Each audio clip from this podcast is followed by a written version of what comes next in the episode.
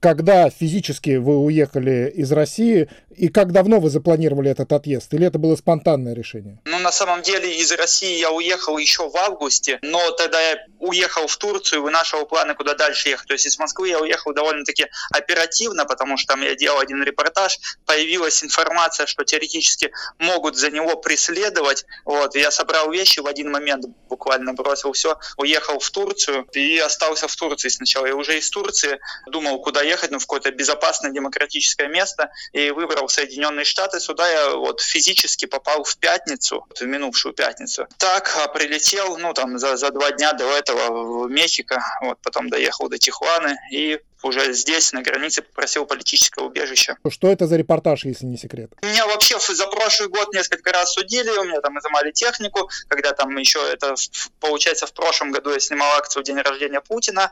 А потом в августе был один репортаж, но я просто про него сейчас не знаю, стоит ли говорить или нет, потому что, ну, не факт, что на меня, на самом деле, я там фигурирую, а вдруг я скажу, тогда я там точно буду фигурировать. А, ну, это была акция просто, это была акция протеста, и там в итоге за эту акцию вроде как начали даже даже привлекать журналистов как участников, типа сговор был э, изначально с э, участниками мероприятия, вот. И поэтому я решил, как бы, что надо уехать. Вы попали в США через Мексику. Расскажите, если можно, подробнее о вашем пути. Это было больше похоже на приключение какое-то или это какая-то тяжелая тернистая дорога к счастливому будущему? Как же Трамповская стена? Как вообще происходит пересечение мексиканско-американской границы и подача заявки на предоставление убежища? Это можно сделать только на машине. Это довольно сложно. Во-первых, надо найти машину с калифорнийскими номерами, чтобы у тебя там был техосмотр непросроченный и так далее.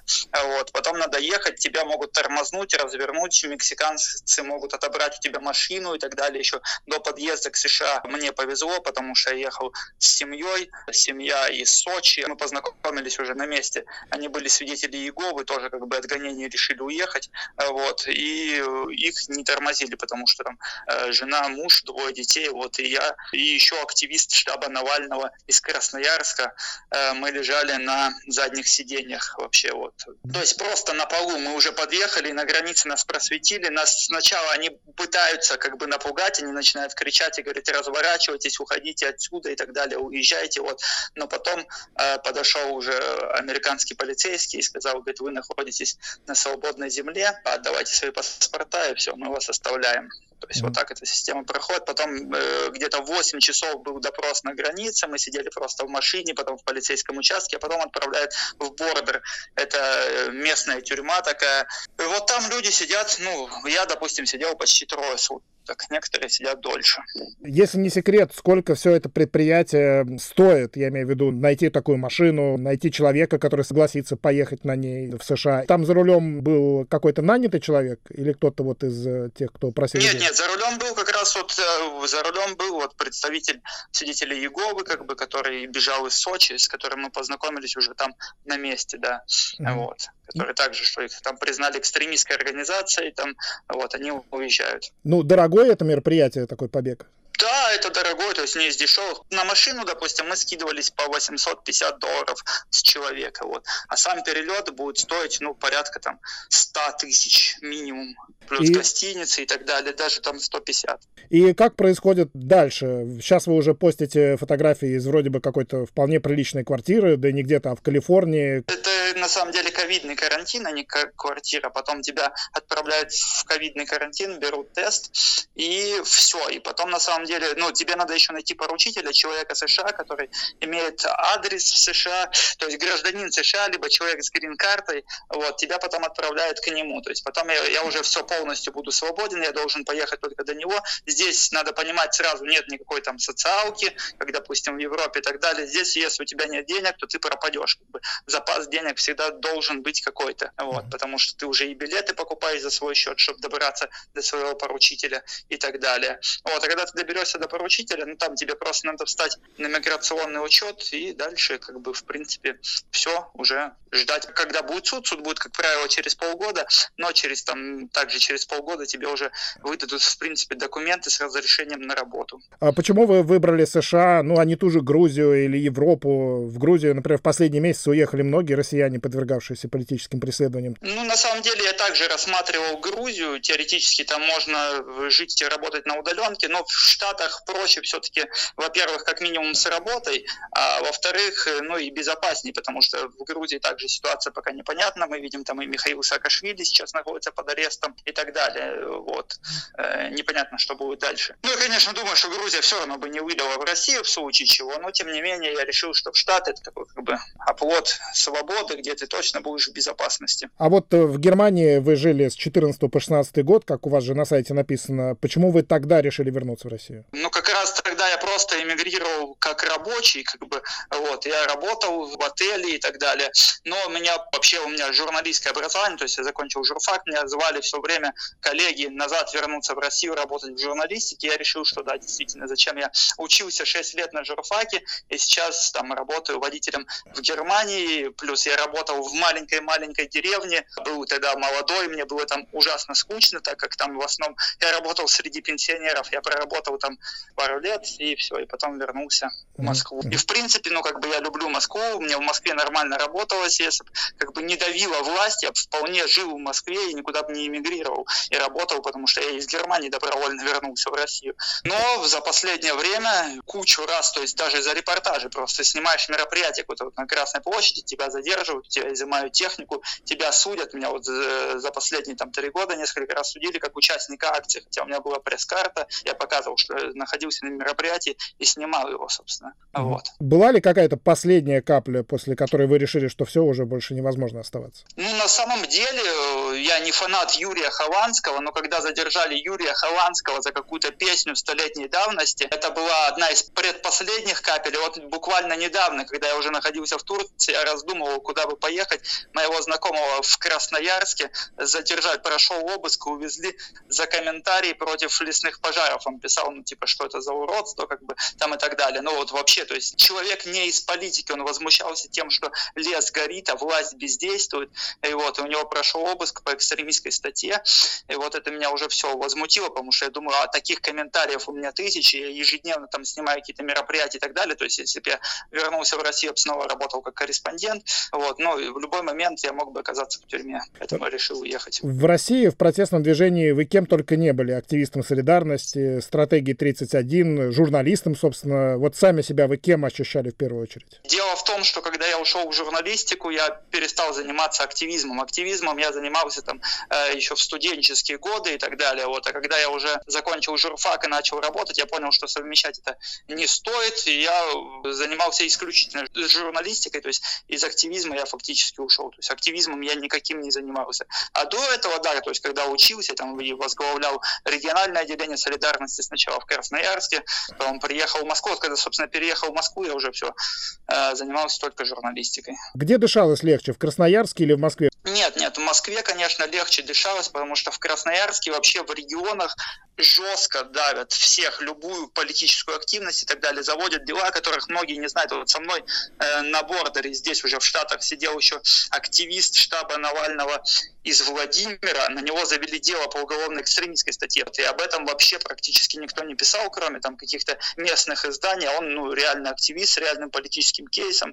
У него куча там материалов, фотографий и так далее. Там много лет уже борется.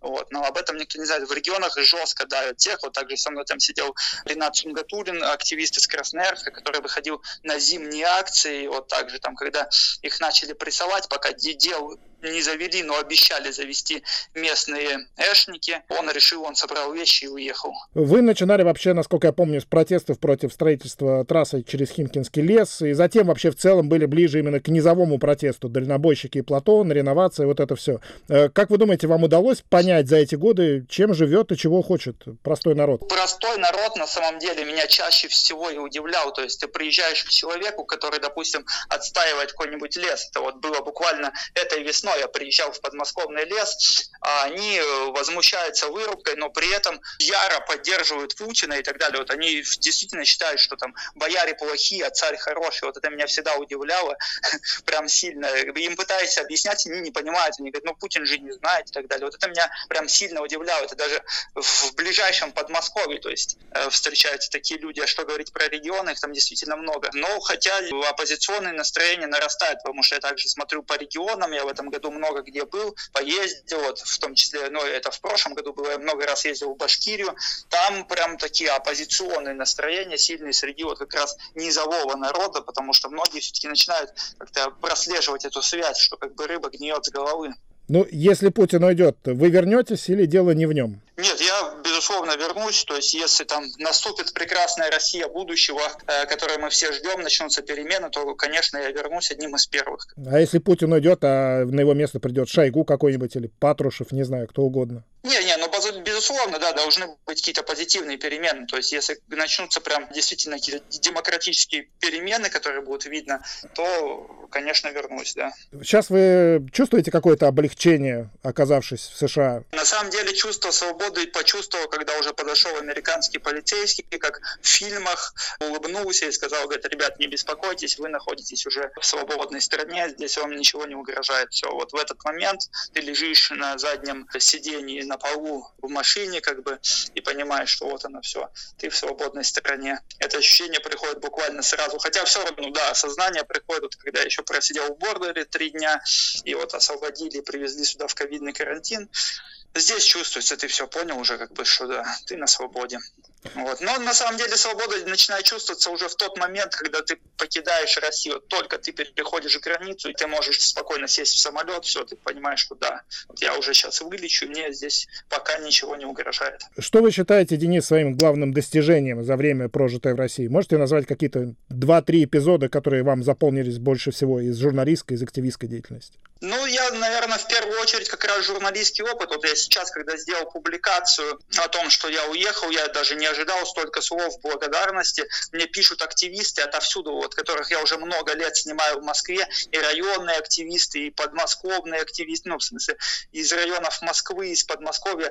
Реально сотни людей я даже не ожидал пишут. Многие пишут даже с сожалением, потому что у них до сих пор горячие точки, они меня ждут. Мне до сих пор каждый день практически звонят и зовут на какие-то мероприятия, потому что где точечная застройка, где вырубают лес и так далее. Вот считаю, что помощь таким простым людям, э, которые сталкиваются с беспределом государства. Это мое основное достижение. Чем вы собираетесь э, зарабатывать на жизнь в США? Это непростая страна, скажем так. Вам кто-то помогает обустроиться там? Да нет, вот, но я сейчас встречусь здесь таким, с русскоязычным оппозиционным комьюнити. Разумеется, я понимаю, что я здесь не смогу там работать где-то в журналистике, но, может быть, там куда-нибудь все-таки потом смогу пробиться.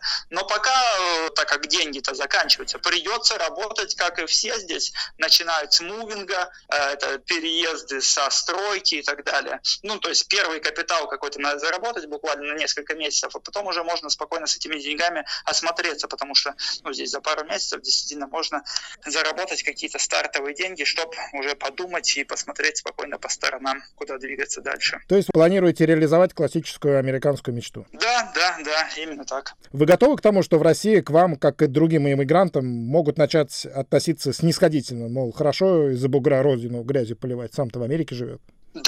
Так я уже это чувствовал, когда находился в Германии. Они вот не понимают этот факт. Даже местные жители очень много переезжают путинистов. То есть в Германии их было каждый, там, не знаю, второй, наверное, русскоязычный иммигрант, это был путинист. Он даже внутри страны на тебя начинал наезжать. Это всегда так. Ну, от этого никуда не уйдешь. Такой философский вопрос. Почему, как вы думаете, несмотря на все усилия гражданского общества, на все вот эти протесты, причем протесты, которые вызывают отклик у самого низового, как мы вот в этом разговоре его называем, народа, Почему, несмотря на все это, репрессии в России становятся только суровее, жестче? И, оглядываясь назад, можно ли было что-то сделать по-другому, на ваш взгляд? И вам, и другим активистам, политикам оппозиционным? Ну, в первую очередь я вспоминаю протест 11-12 года, и тогда можно было сделать. Вот именно тогда был пик, когда власть находилась в прострации, они не знали, что делать. Я помню, когда прошел первый митинг, я тогда жил еще в Красноярске, как раз организовал массовый митинг в Красноярске. И тогда новоизбранный депутат оппозиционный от партии «Справедливая Россия» Валерий Зубов, был такой, он уже умер, приехал в Красноярск и проводил встречу с оппозиционными активистами и блогерами.